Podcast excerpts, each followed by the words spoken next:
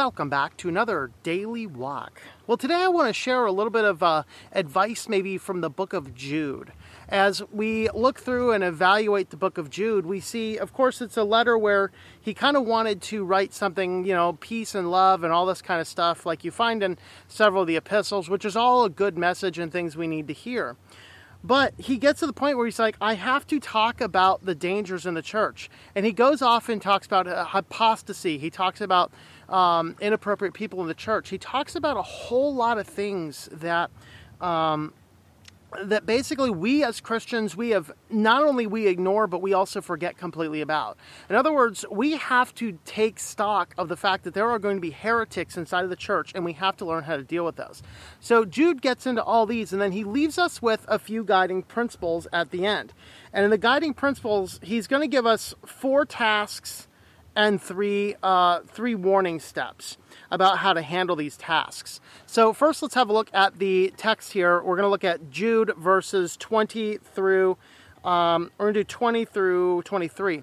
Uh, but you, beloved, building yourselves up on your most holy faith, praying in the Holy Spirit, keeping yourselves for the love of God, waiting anxiously for the mercy of our Lord Jesus Christ to eternal life, and have mercy on some who are doubting, save others by snatching them out of the fire, and on some have mercy with fear, hating the garment polluted by flesh.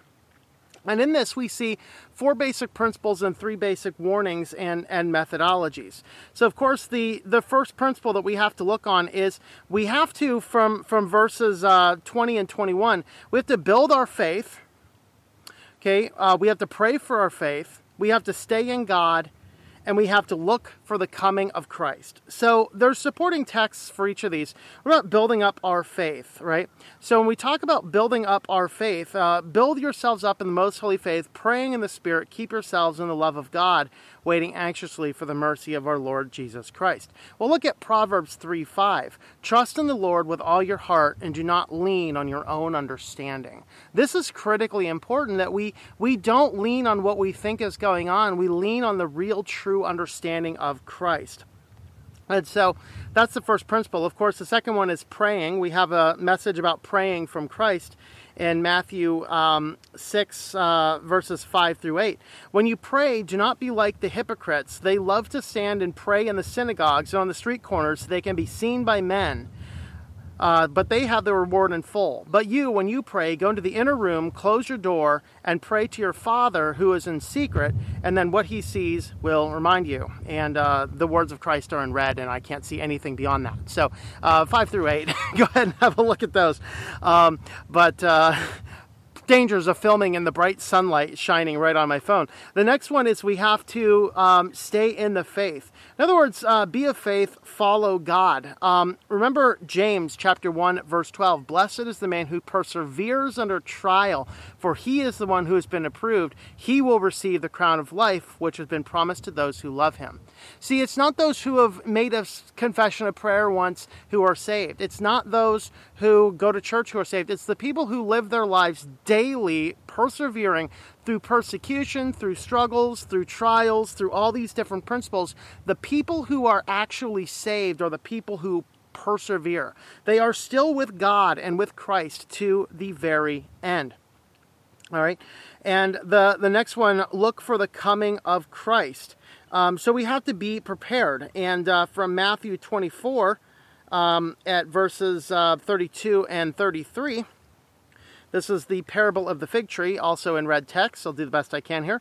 Um, now learn from the parable of the fig tree when its branches has already become tender and put forth its leaves, that you may know that the summer is near. So you too, when you see these things, recognize that He is near and at the door.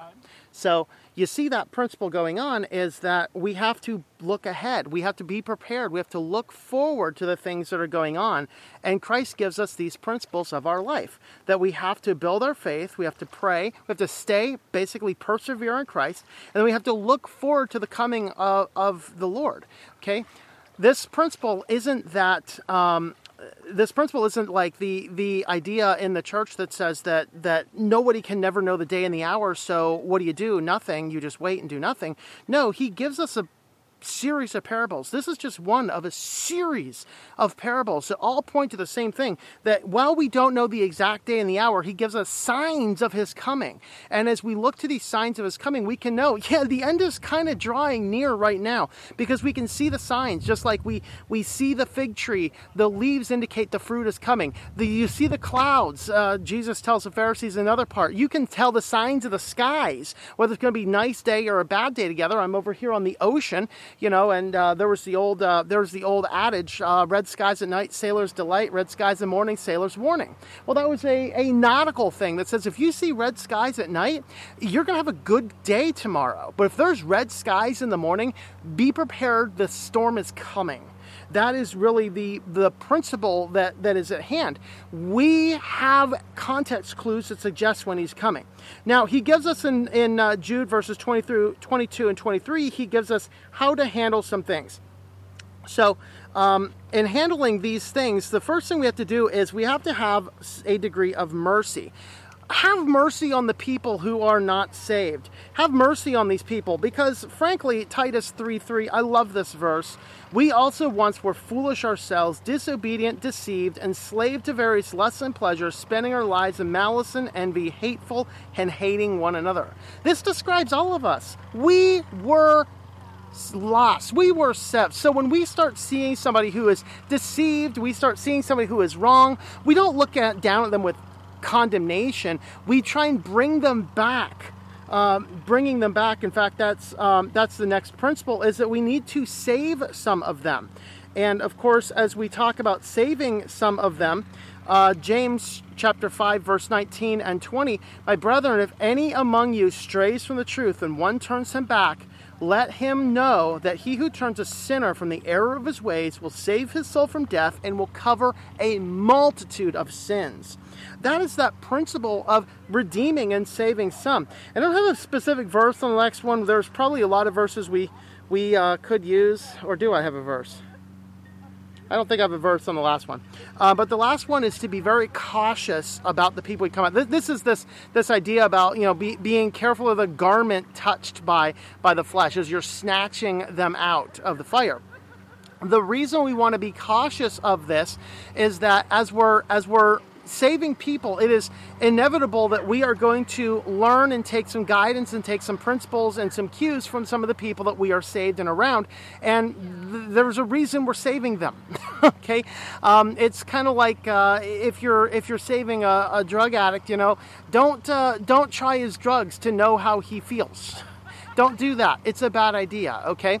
Um, so, and the idea here that you have to be careful of even the garment touched by flesh means that be careful not just with the sin, but the, the things surrounding the sin. These are the warnings that Jude gives us after talking about the apostasy. And so, with this in mind, um, we'll go ahead and wrap this one up here. Thanks for coming along on this daily walk. Have a look over the website, ourwalkinchrist.com. Sign up for the newsletter. Uh, we also put these videos up on Rumble as well at Our Walk Christ. If you're not a big fan of YouTube, you can um, check us, uh, take a look at Rumble. These daily walks are also a podcast. Wherever you podcasts, it's probably there. If it's not, let me know and uh, we'll get it there uh, if it's uh, possible to do. So have a look over the website though for more information how to get a hold of us. Thanks for watching and I hope that you enjoy your daily walk in our Lord. Thank you for tuning in. Our Walk in Christ podcast is a listener supported presentation. For more information about how you can help, check out ourwalkinchrist.com forward slash support or our Patreon page at patreon.com forward slash Tom M. That's T O M M. Digital and paperback books are available on several online bookstores or at our website. Once again, the website is ourwalkinchrist.com.